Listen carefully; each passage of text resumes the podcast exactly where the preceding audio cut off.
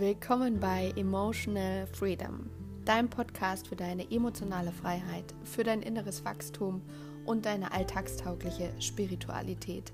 Ich bin Thea und ich freue mich, dass du heute wieder reinhörst und äh, wir begeben uns heute auf die Reise zu unseren inneren Schatten und sprechen darüber, was Shadow Work eigentlich ist, wie unsere Schattenanteile entstehen, äh, wie sie uns beeinflussen und warum es so, so, so, so wichtig ist, dass wir uns diesem Thema widmen und unsere Arbeit, unsere Inner Work mit unseren Schatten machen und auch wie du damit anfängst.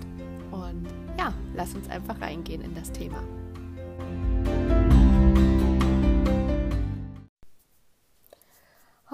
Ich bin heute mit dieser äh, Folge, ich bin richtig aufgeregt. Ich weiß gar nicht warum. Oder doch, eigentlich schon. Oder geht die Schattenarbeit schon los? Nein, es ist mir wirklich ein, ein äh, für mich ein so wichtiges Thema, ein Herzensthema.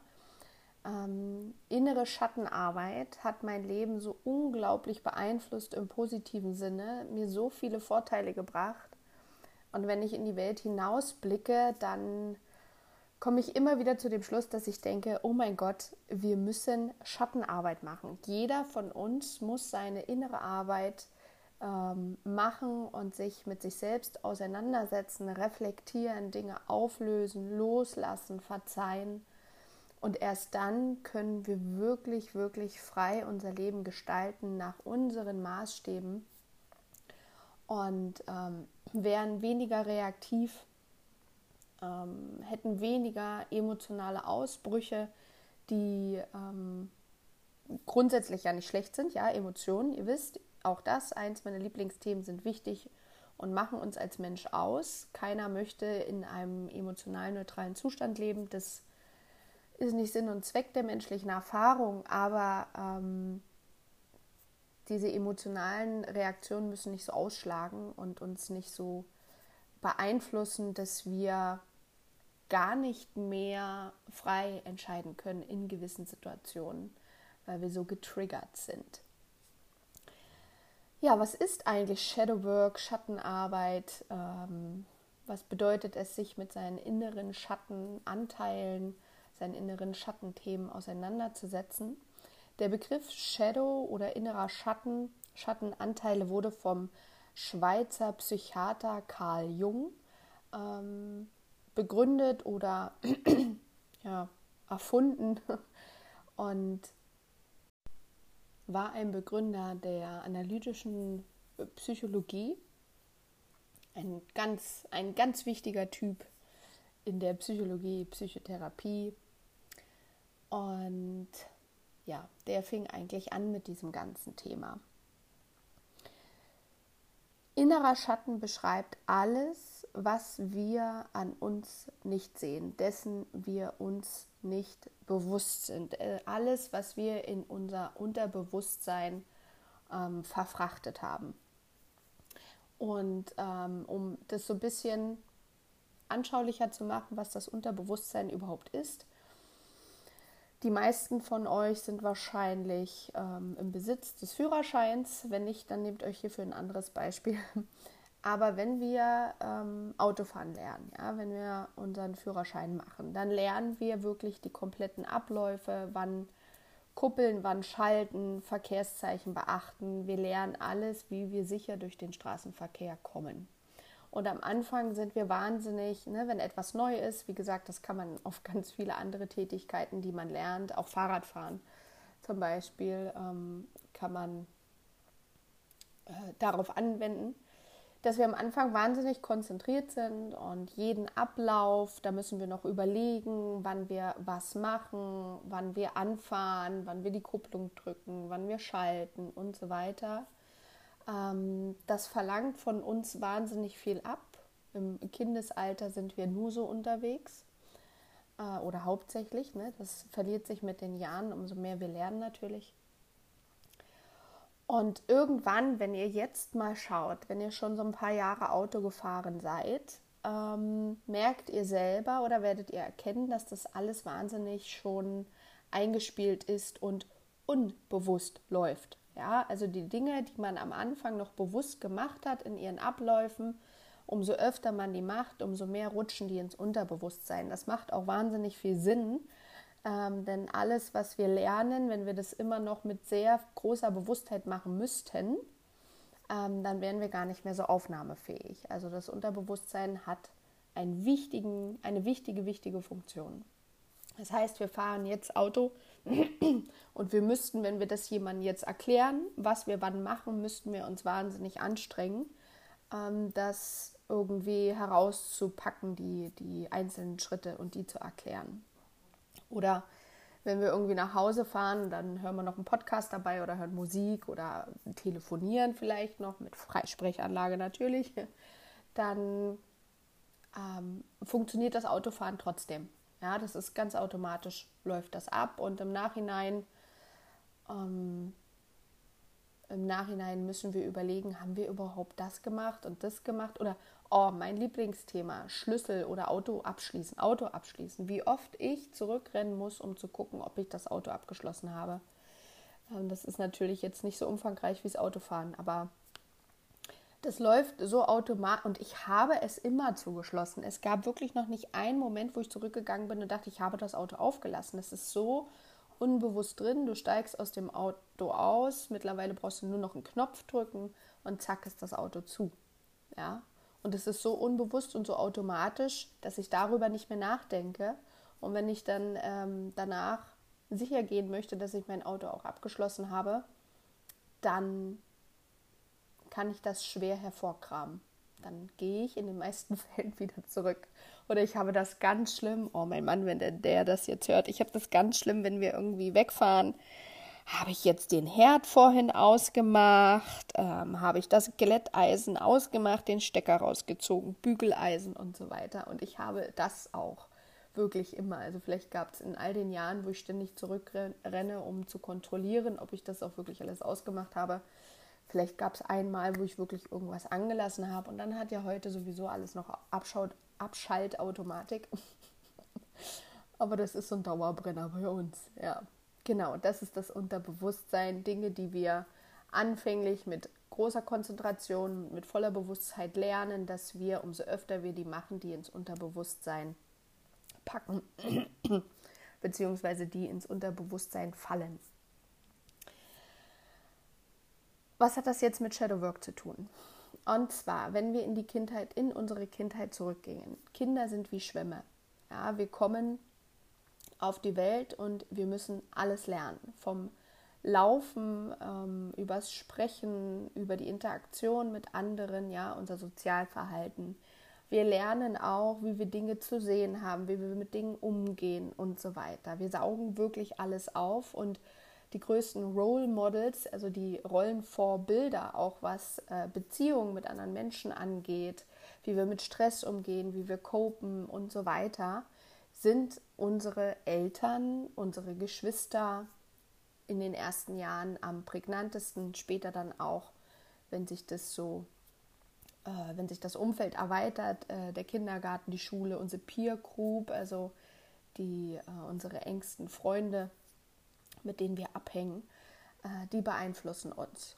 Und wir lernen all die Dinge, ja, und die auch, ja, wenn wir dann gelernt haben, wie wir durch diese Welt kommen, haben wir eben die und wie wir Dinge sehen, ja, und verarbeiten und wie wir denken, auch die Qualität und Quantität unserer, unseres Denkens, ähm, das wandert auch in unser Unterbewusstsein. Und deswegen haben wir ganz viele Automatismen in unserem Erwachsenenalter, die wir nicht mehr hinterfragen, die wir nicht mehr reflektieren, wo wir quasi unsere kindlichen Lernerfahrungen auch heute teilweise noch leben. Und ne, denkt ans Autofahren. Ähm, ja, da kommen eigentlich die Schatten her. Ne? Wenn wir jetzt noch hinzufügen, dass es, ähm, dass wir als Kinder natürlich, wir Menschen an sich, ähm, und als Kinder noch stärker einen, einen grundlegenden Überlebenswillen haben. Ja? Und wenn wir jetzt noch hinzufügen, dass es unheimlich wichtig ist, dass wir in einer Gemeinschaft von Menschen, in unserer Familie leben. Ein Kind ist nicht überlebensfähig, also an erster Stelle unserer Bedürfnisse steht als Kind nicht die, die Nahrung, ne, sondern die Verbindung zu unseren Eltern, zu denjenigen oder die, die uns großziehen, ich sage jetzt immer Eltern, aber ihr wisst, was ich meine, ähm, zu den Menschen, die uns überhaupt die Nahrung geben. Wir Menschen, wir haben auch so ein bisschen die Arschkarte gezogen, wenn man sich andere Lebewesen ähm, anguckt, ja, so ein Fohlen oder so ein Elefant, die sind sehr, sehr lange ähm, in der Gebärmutter und äh, reifen in Anführungsstrichen und kommen raus und brauchen so einen Moment und dann zack, also gerade Elefanten, ne, kommen raus und ich weiß nicht, ob es ein paar Tage oder ein paar Stunden war, da bin ich jetzt kein Experte, aber dann laufen die schon kilometerweite Märsche. Und wir nicht. Wir können uns nicht mal fortbewegen in den ersten Monaten alleine. Ähm, das heißt, es ist so unglaublich wichtig, dass wir ähm, geliebt werden, dass wir angenommen werden, dass wir nicht ausgestoßen werden, denn sonst würden wir sterben. Wir würden verhungern, wir würden gefressen werden. ähm, also ja, wenn man, finde ich gerade witzige Vorstellung, ja, wenn man jetzt auf unsere Urinstinkte zurückgeht, ja, wenn wir in der Höhle gelassen werden würden, wären wir ausgeliefert den Gefahren, die draußen lauern. Und aus diesem instinktiven Überlebenswillen heraus tun wir alles Mögliche, um äh, zu überleben und nicht ausgestoßen, ausgestoßen zu werden äh, von unserer Familie. Das heißt, wir lernen, äh, wir nehmen auf, was in unserem äh, sozialen System, in unserer Familie funktioniert und was nicht. Und da gibt es auch wahnsinnig große, also nicht nur die Familie, auch gesellschaftlich und unsere Familie trägt ja auch die gesellschaftlichen Themen rein. Aber uns wird ja schon ganz, ganz früh beigebracht, äh, wie wir uns gerade auch als Frauen zu verhalten haben, wie wir uns als Männer zu verhalten haben, ähm, welche Dinge akzeptiert werden und welche nicht akzeptiert werden. Und vieles davon ist einfach veraltet. Und dennoch, wenn wir unsere Schattenarbeit nicht machen, tragen wir das auch heute noch mit. Aber dazu kommen wir später noch ein bisschen äh, ausführlicher, denke ich. Mal gucken. Die Vorteile, wenn wir uns diesen unbewussten Anteilen in uns aufgrund von Lernerfahrungen in unserer Kindheit ähm, stellen, wenn wir uns die ansehen, wenn wir uns damit auseinandersetzen und Licht ins Dunkel, ne, in die Dunkelheit der Schatten bringen, die Vorteile daraus sind, wir, dass, äh, daraus sind, dass wir viel authentischer sind. Dass wir nicht mehr ein Leben leben, vor, ähm, was wir uns, ja, ich würde jetzt sagen, was uns auf, auferlegt wurde, indem uns gesagt wurde, wie wir zu sein haben. Aber das hört sich immer so an, als wäre es böse, ja. Aber dass wir erwachsen werden, vielleicht auch einfach, indem wir Dinge, die damals für unsere Familie, für unser Leben wichtig waren ähm, und auch vielleicht gesellschaftlich, aber dass wir das ablegen, dass wir uns freier entscheiden, weil wir eben jetzt unabhängiger sind, weil wir nicht mehr so hilflos sind wie als Kind, dass wir Dinge jetzt auch komplett anders machen können, als äh, wir das damals hätten tun können. Ja, also wir können wirklich uns fragen, wer bin ich eigentlich? Was habe ich für Werte? Möchte ich das, was in meiner Familie als Regel galt, möchte ich das jetzt immer noch so machen? Muss ich das überhaupt immer noch so machen? Oder kann ich das aufbrechen? Das heißt, wir kommen immer mehr zu unserem authentischen Selbst. Wir steigern auch unsere Kreativität, denn umso freier wir von unseren unbewussten Mechanismen sind, die uns äh, steuern in unserem Verhalten, umso freier sind wir für Impulse, für unsere Intuitivität, äh, Intuition. Ähm, umso mehr können wir Dinge loslassen, von denen wir glauben, wie sie zu sein haben und ganz neue Dinge erschaffen, was Kreativität ja ausmacht. Wir werden freier, wir werden wirklich freier in unserem Leben, wirklich aus eigener Erfahrung kann ich das sagen, weil wir nicht mehr durch diese unbewussten Anteile so reaktiv sind. Wir werden ja von diesen alten Überlebensmechanismen wahnsinnig gesteuert auf eine unbewusste Art und Weise. Und wenn wir uns damit auseinandersetzen und die mal rausholen und dann uns frei entscheiden, da sind wir schon frei, wollen wir das immer noch so machen oder wollen wir das nicht mehr so machen, dann ähm, ja, haben wir viel mehr Freiheit in unser Leben gebracht. In dem Rahmen, wie es unsere Welt, unsere Gesellschaft und so weiter natürlich zulässt. Aber allein schon, dass wir frei sind in unseren emotionalen Reaktionen, das ist etwas, boah, also für mich als jemand, der auch in einer sehr dysfunktionalen Familie groß geworden ist und sehr viel dieser schmerzlichen Lernerfahrung immer noch in seinem Erwachsenenalter ähm, ausgelebt hat. Ähm, das ist wirklich ein wunderbares Gefühl, wenn du so viel davon wieder ablegen kannst. Man hat auch mehr Energie ähm, und mehr Gesundheit. Ja, wenn man sich das mal vorstellt, dass man vielleicht auch immer gegen sich selbst so ein bisschen ankämpft und alte Überlebensmuster, die vielleicht sogar aus Angst entstanden sind, immer wieder lebt, dann ist es eine Stressreaktion für den Körper, die wir gar nicht so mitbekommen. Und wenn wir auch diese Dinge auflösen, dann fällt das einfach mal weg. Und dann sind wir energetischer und haben weniger Stresshormone in unserem Körper. Und das, ja, das weiß mittlerweile jeder. Stress ist wie so eine Vergiftung des Körpers. Ähm, das steigert unser Wohlbefinden ungemein. Ähm, wir gehen einfach bewusster auch durch die Welt. Wir können Dinge neutraler überblicken. Wir sehen alles nicht mehr nur durch unsere Brille, unsere Erfahrung. Also wir können uns natürlich nicht löschen und ganz von vorne anfangen, aber wir sind bewusster, können freier entscheiden und ich persönlich bin noch viel mutiger geworden, indem ich immer wieder über meine schmerzlichen Trigger und äh, Schatten gehe ähm, hat sich mein, mein Selbstwertgefühl so erhöht, weil ich einfach weiß, woher bestimmte Dinge kommen in mir und dass die jetzt aber nicht mehr gelten und ich einfach, wenn ich da mal drüber gehe und mutig bin und mich dem stelle, dass ich schaffen kann. Und diese kleinen Erfolgserlebnisse, kleinen Anführungsstrichen, weil Schattenarbeit ist intensiv, ja, das will ich gar nicht abstreiten, ähm,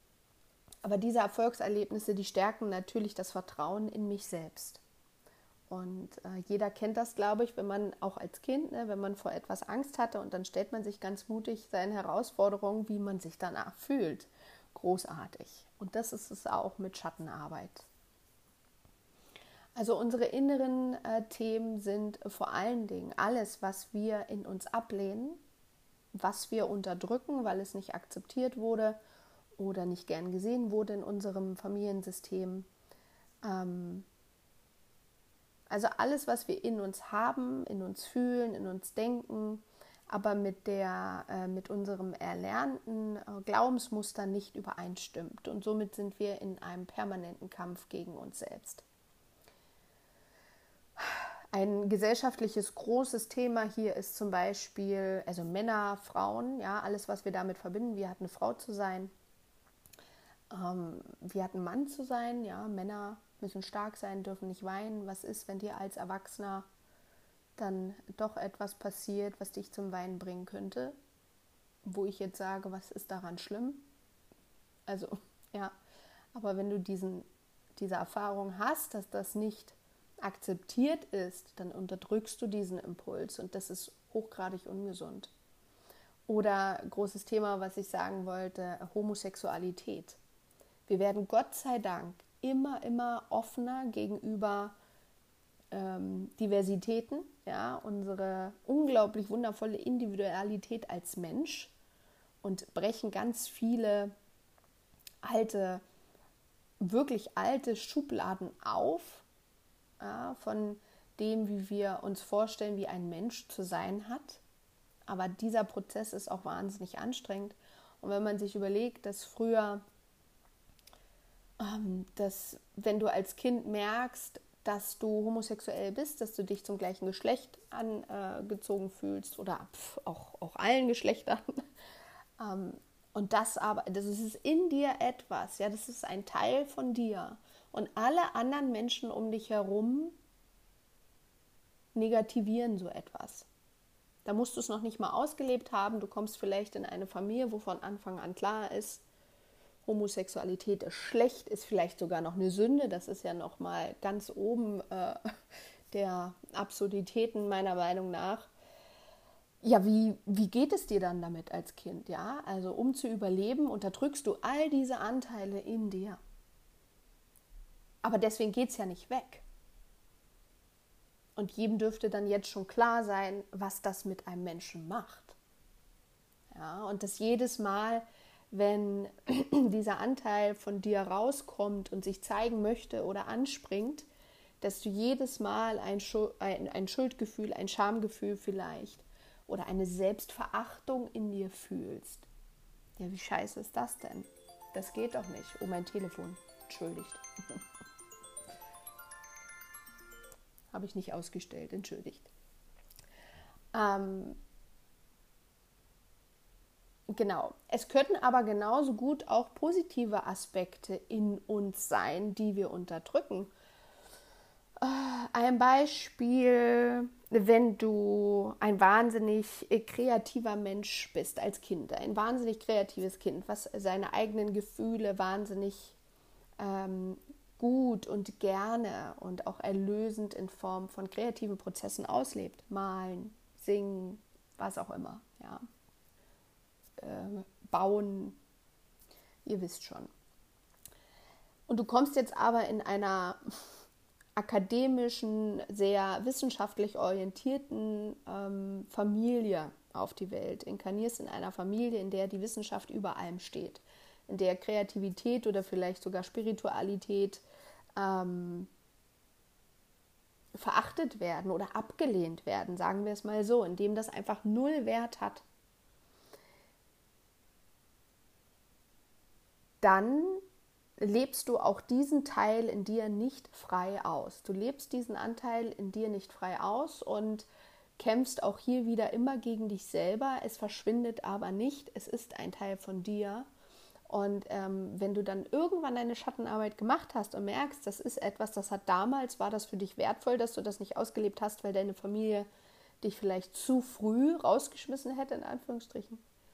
Aber jetzt darfst du all das in dir ausleben und äh, darfst sein, wer du bist. Und deswegen können aus Schatten auch unglaubliche, wundervolle, fürs eigene Leben erhellende Anteile in dir herauskommen, die du bisher einfach unbewusst nicht ausgelebt hast und die dein Leben aber unglaublich bereichern würden. Und wie gesagt, wir Frauen auch, wir haben Frauen zu sein, ja. Wie haben sie ihre Familie zu versorgen und so weiter. Und vielleicht bist du gar nicht der Typ, der diese Klischees erfüllen möchte.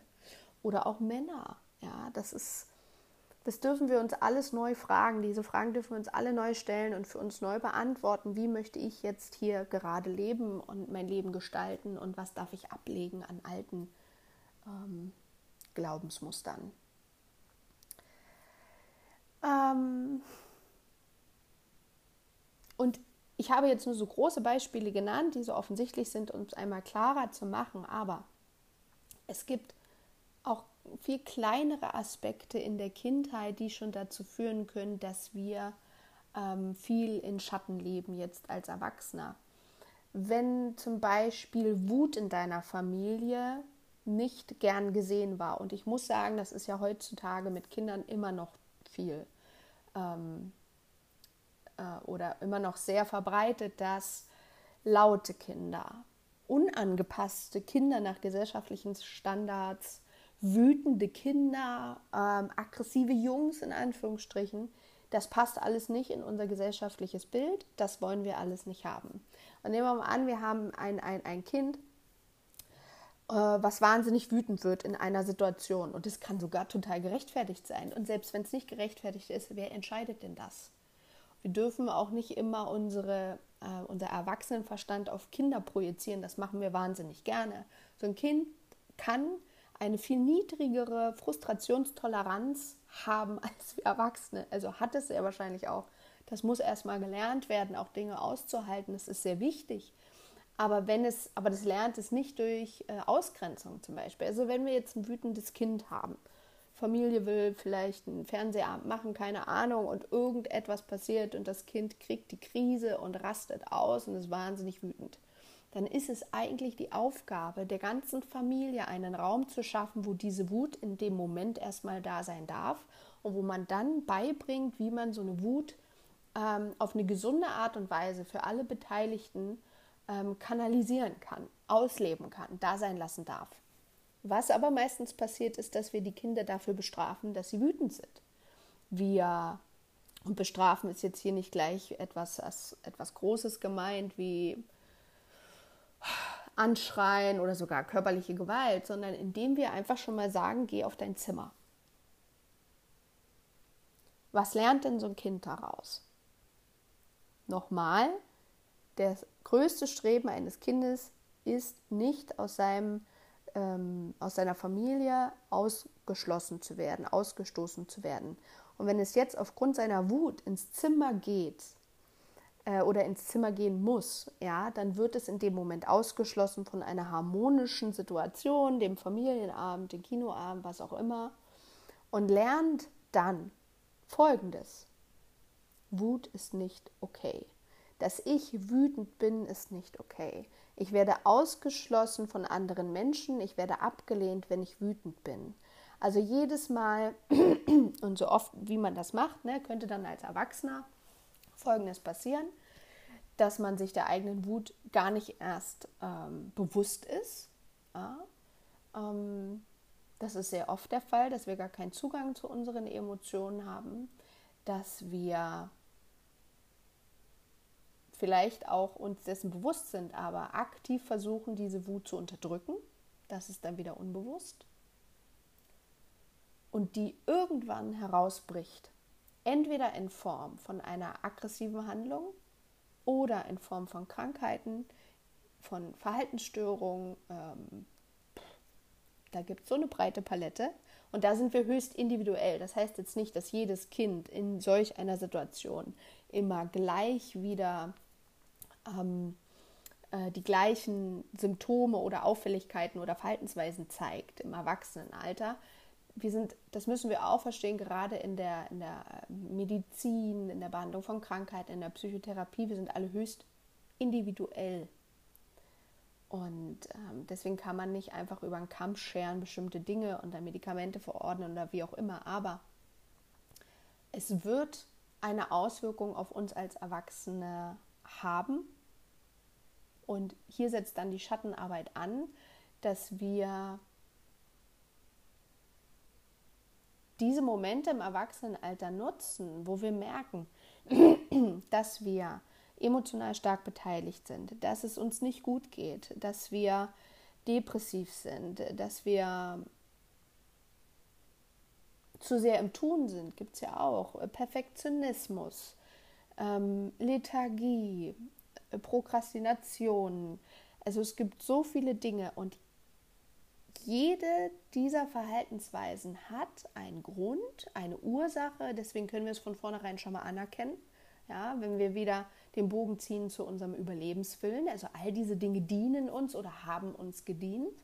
Und die können wir gleichzeitig als Anker dafür nutzen, wo kommt das eigentlich her und wie kann ich es auflösen. Ähm, Genau, also im Grunde ist, Jung hat das so schön auch ähm, ausgedrückt, ich übersetze es jetzt mal frei, es gibt kein Licht ohne Schatten und es gibt keine persönliche Freiheit ohne Imperfektion. Also wenn wir immer nur danach streben, perfekt zu sein und der, ein guter Mensch zu sein und uns in vielen Situationen auf eine bestimmte Art und Weise zu verhalten, dann werden wir niemals frei sein in unseren persönlichen Handlungen, in unseren Emotionen, in unseren Denkweisen. Ähm, wenn wir aus unserem Unterbewusstsein, aus unseren Schatten heraus handeln, dann ähm, ist das, geschieht das immer ohne unsere, unser Bewusstsein, ähm, ohne unser Wissen quasi. Das heißt, wir sind quasi durch uns selbst gesteuert. Hört sich ein bisschen komisch an, aber ist so. ähm, und das hat viele, viele negative Auswirkungen auf unser Leben. Beziehungen zum Beispiel können wahnsinnig schwierig sein, wenn wir immer wieder aus, aus unserem Autopilot, aus unseren inneren Schatten heraus agieren. Ja, Konflikte sind sehr wahrscheinlich. Ähm, emotionale Ausbrüche, dass wir immer wieder auf andere Menschen projizieren, komme ich gleich noch drauf zu sprechen. Ähm, all die Dinge werden leichter, wenn wir unsere Schattenanteile betrachten und eventuell auflösen. Ja, denn man sagt gerade auch in äh, Streitsituationen, 80 Prozent sind immer Altlast, Altwut, die da rauskommt. Und diese Wut ist meistens begründet in äh, kindlichen Ängsten, die wir unbewusst ausleben. Was passiert mit unseren unterdrückten Schattenanteilen? Sehr gerne, sehr gerne ähm, projizieren wir die auf andere. Also wir sehen das in anderen. Daher ist aber auch das, was wir über andere denken, ein unglaublich super, super ähm, Hinweisgeber auf unsere inneren Schatten. Das heißt, wenn du Menschen siehst, die ein gewisses äußeres Erscheinungsbild haben oder eine Verhaltensweise an den Tag legen. Und bei dir kommt sofort in dir, nehmen wir mal an Frauen, oh, gutes Beispiel, Shireen David, ich mag die ja total, viele nicht, alles okay. Aber wenn wir zum Beispiel, und das ist gesellschaftlich jetzt so ein großer Schatten, wenn wir Frauen sehen, die auf eine gewisse Art und Weise ihr Leben ausleben, sich selbst ausleben, ähm, wenn wir auf die blicken und mal beobachten, was wir denken, über diese Person, dann haben wir einen guten Hinweis darauf, was wir für Glaubensmuster in uns tragen, wie eine Frau zu sein hat. Und dann können wir uns auch wieder die Frage stellen, ist es eigentlich richtig? Ist das auch noch zeitgemäß? Und wie viel Anteil von dem, was ich in, der, in, in meinem Gegenüber ablehne, habe ich denn selbst in mir drin und lehne es ab? Sehr wahrscheinlich sehr viel, sonst würdest du es nicht projizieren, sonst würde dich solch ein Mensch gar nicht so antriggern. Trigger.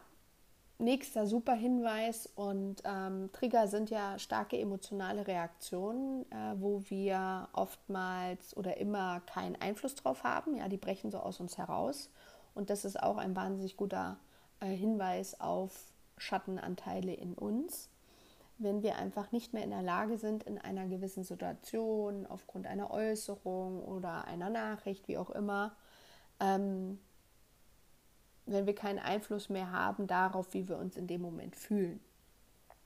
Und das zeigt uns, dass eine Wunde in uns drin angedetscht wird, sonst wären wir nicht getriggert. Ähm, weil eine Situation ist per se nie richtig oder falsch, in dem, also es hat immer mit deinem persönlichen Blickwinkel darauf zu tun, sonst wären ja alle Menschen in ein und derselben Situation immer getriggert. Sind sie aber nicht. Also frage dich, warum bist du es? Warum detscht es dich so an? Was hat das Ganze mit dir zu tun? Dein Chef auf der Arbeit, ja, wenn du mit denen ein Problem hast. Haben das alle anderen auch?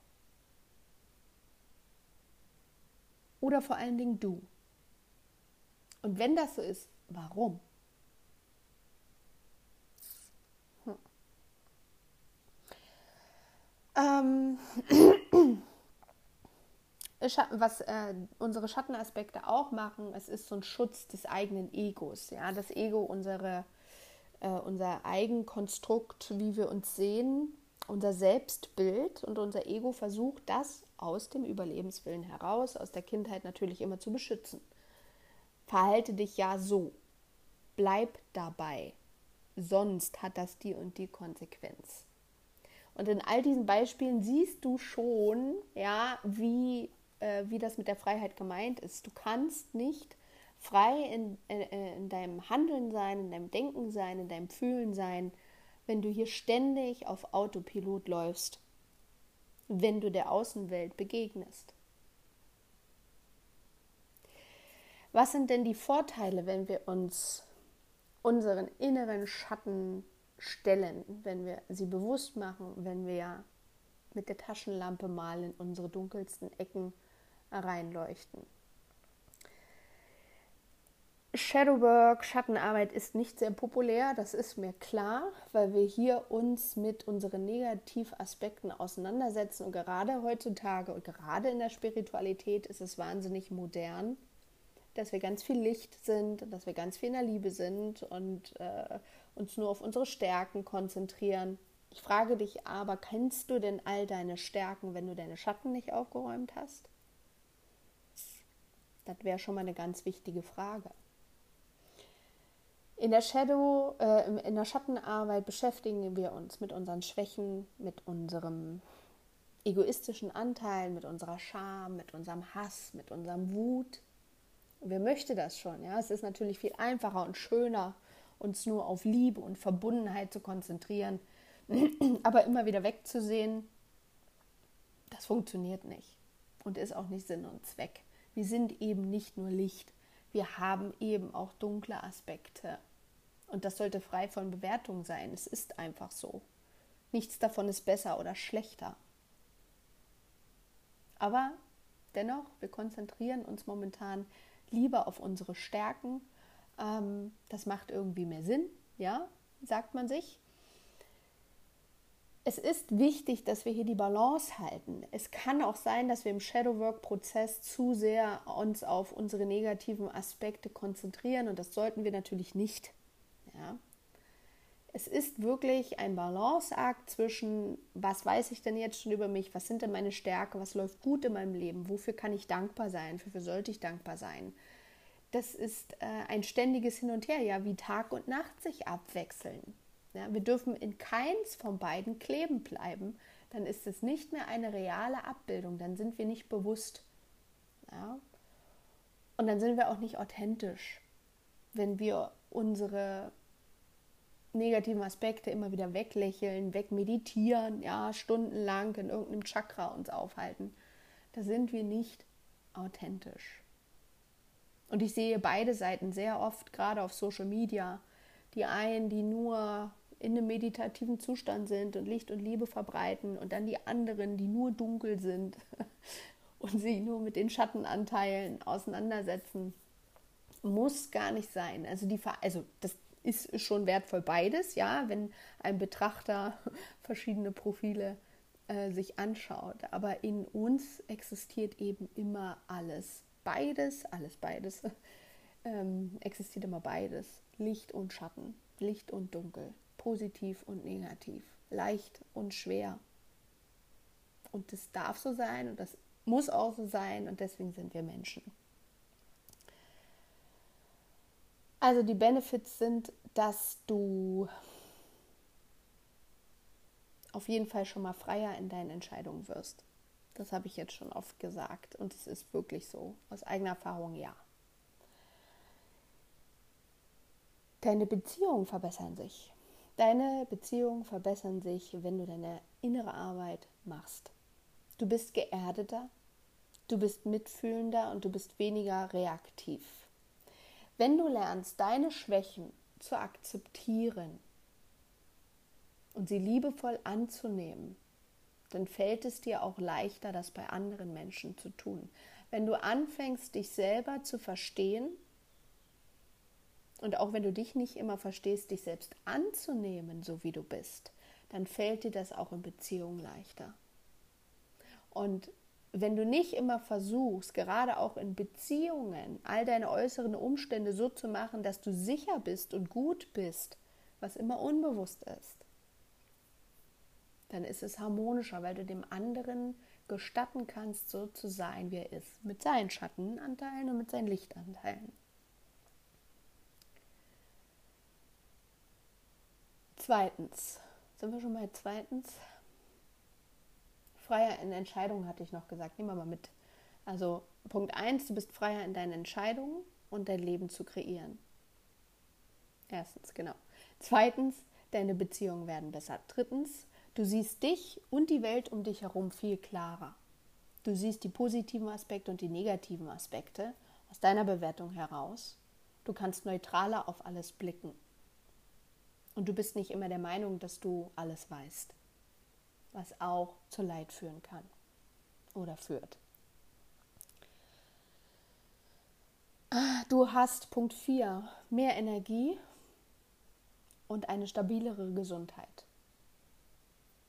Bin ich auch schon drauf eingegangen. Und du bist kreativer. Bin ich auch schon drauf eingegangen. Also das sind alles positive Aspekte, wenn wir unsere Schattenarbeit machen. Wie gesagt, für mich ganz oben als Dach steht, du bist freier. Wir alle wollen freier sein in unserem Leben. Wenn du deine innere Arbeit machst, bist du freier. In dir. Egal, was im Außen passiert. Unabhängig von den Dingen, die im Außen passieren. Und das ist gerade jetzt wahrscheinlich wahnsinnig wichtig. Ähm, wenn wir aus Angst handeln, sind wir nie frei. Weil wir dann gesteuert werden, der Angst zu entkommen oder den Dingen, die wir uns Angst machen. Dann sind wir niemals frei. Und indem wir uns unseren Ängsten stellen und mutig auch sind, uns diesen zu stellen, dann werden wir immer freier. Egal, was im Außen passiert. Wie fangen wir jetzt am besten an mit diesem ganzen Shadow Work Prozess, jetzt wo wir wissen, was das ist und wo es herkommt? Erstens, wir müssen eine gewisse Erdung, Zentrierung in uns selber haben. Also so zwischen Tür und Angel.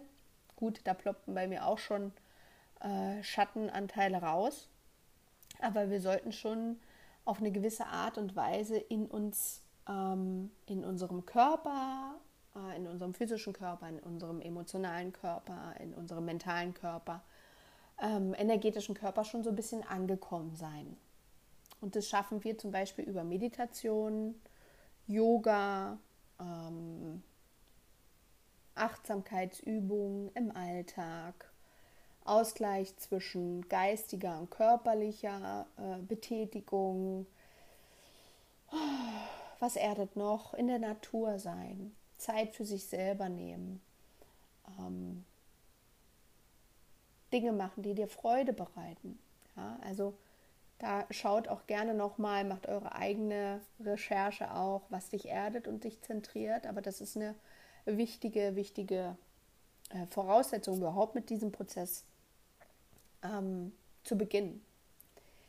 Yoga war für mich der Anfang, ähm, als ich meine Yogalehrerausbildung gemacht habe. Und in dieser wundervollen Ausbildung ging es sehr viel um Emotionen und die Selbstannahme und Selbstakzeptanz. Und das ist auch schon eine wahnsinnige Zentrierung, wenn du dir einen Raum kreierst, in dem du nicht immer selber vor dir wegläufst, in dem du nicht immer vor dir selbst wegläufst. Ähm, und mit dir sein kannst, egal was sich zeigt. Und auch Selbstmitgefühl an den Tag legst. Und das ist dann schon Punkt Nummer zwei, Selbstmitgefühl. Du kannst dich deinen Schatten nur stellen, indem du aufhörst, dich zu bewerten und dem, was du siehst, das ist auch sehr yogisch, ne? nicht zu bewerten, aber indem du lernst, deine Fehler anzunehmen, deine vermeintlichen Fehler, all das, was du nicht sehen möchtest, auch deine Emotionen, die du nicht haben willst, die negativen, in Anführungsstrichen, Emotionen.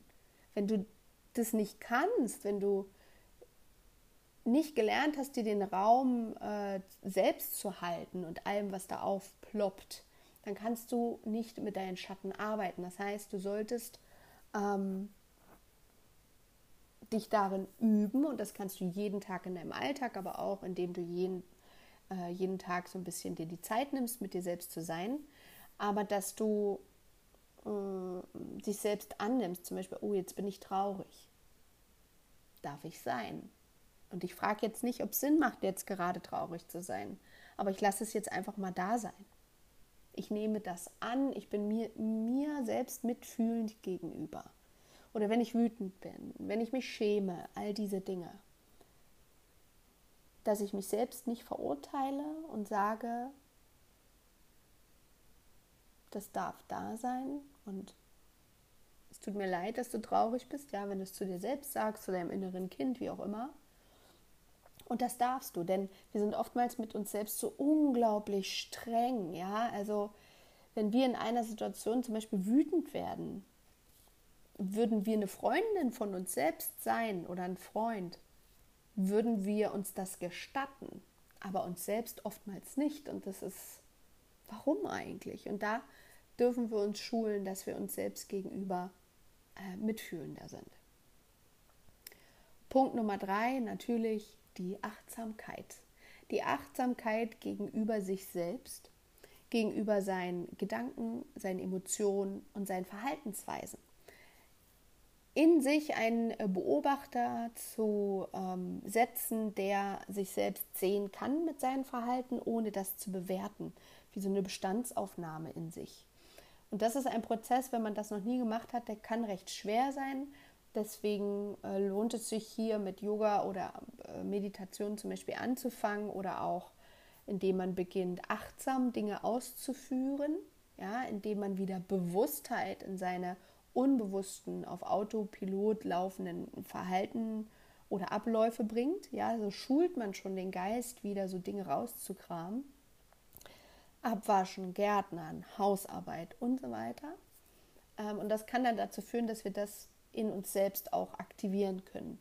Und oftmals ist es so, dass wir gut diese Art der Reflexion uns selbst gegenüber ähm, dann zum Beispiel am Abend machen können. Wie war denn mein Tag? Was hatte ich denn so? an Triggern heute. Ja, was hat mich denn wütend gemacht? Was hat mich traurig gemacht? Ähm, wie habe ich denn heute, wie bin ich mit mir selbst umgegangen? Wie habe ich über mich gedacht?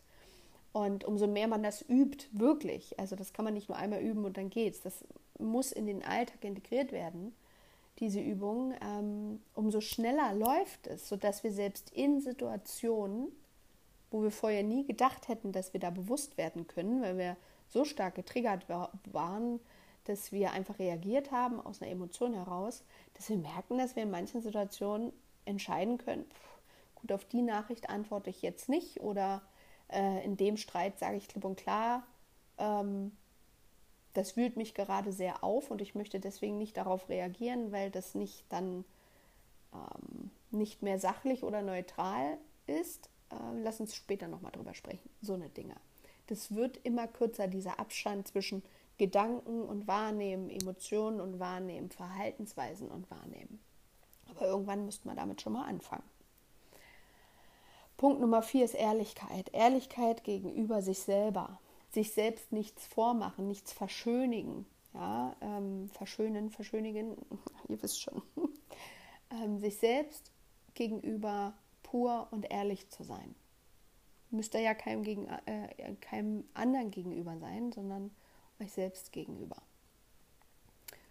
Und Punkt Nummer 5, womit man gut anfangen kann, ist ein Tagebuch schreiben bzw. Journalen. Und da können die Punkte 1 bis 4, die ich gerade aufgezählt habe, da mit äh, reingeschrieben werden, dass ihr anfangt, ähm, eure Selbstbeobachtung einfach aufzuschreiben. Das hat einmal einen guten Zweck, dass ihr so eine äh, dass ihr euren Verlauf quasi, euren Lernverlauf, der nach oben gehen wird, hundertprozentig, wenn ihr das wollt und wenn ihr da voll euch reinschmeißt, dann gibt es da nichts, nichts zu lernen. Ja, die geht immer nach oben, die Lernkurve.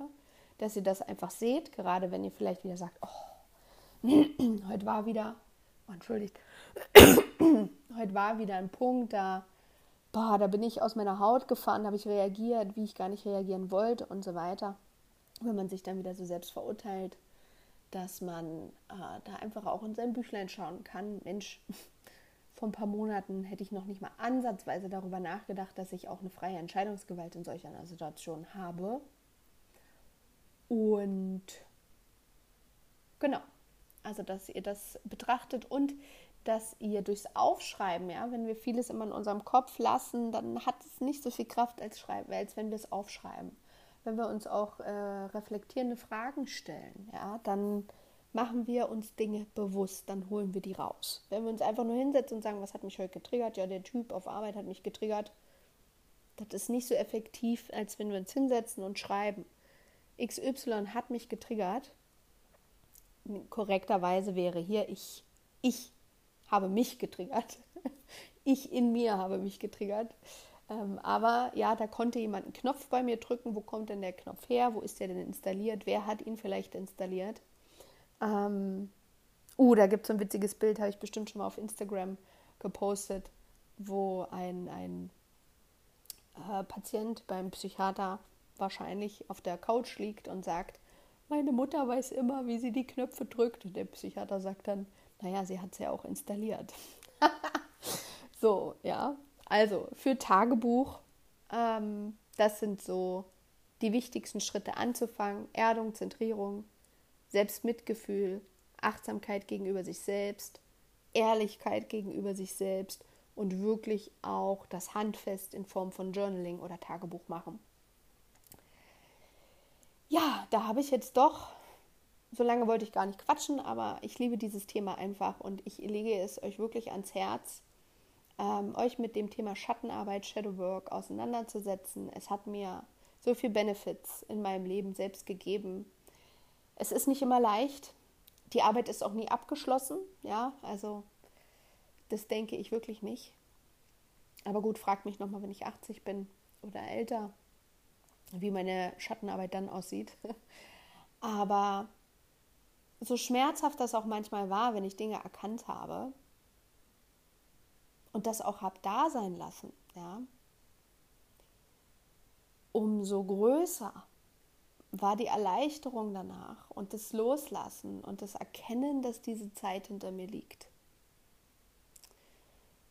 Und wenn wir einen Trigger entdeckt haben, nicht nur verstandesgemäß, sondern wenn wir ihn auch emotional haben da sein lassen, dann möchte ich euch gleich sagen, heißt das nicht, dass der nicht mehr erscheint. Aber die Qualität oder die, Intensiv die Intensität dieses äh, Schattens verändert sich ungemein.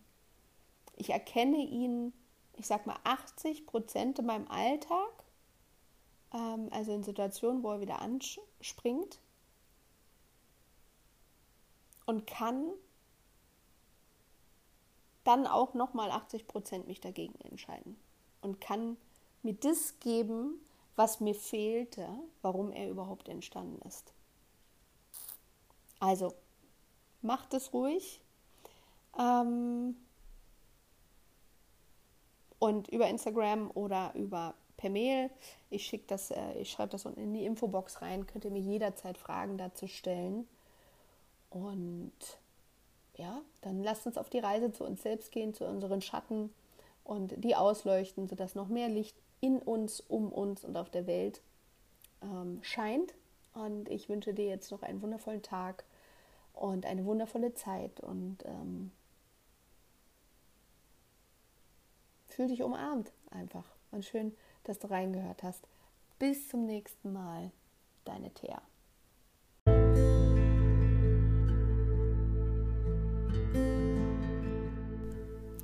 Wenn diese Folge dir irgendeinen Mehrwert geliefert hat, wenn du Erkenntnisse daraus ziehen konntest, die dich weiterbringen, dann würde ich mich wahnsinnig freuen, wenn du mir eine Bewertung bei iTunes da für diesen Podcast.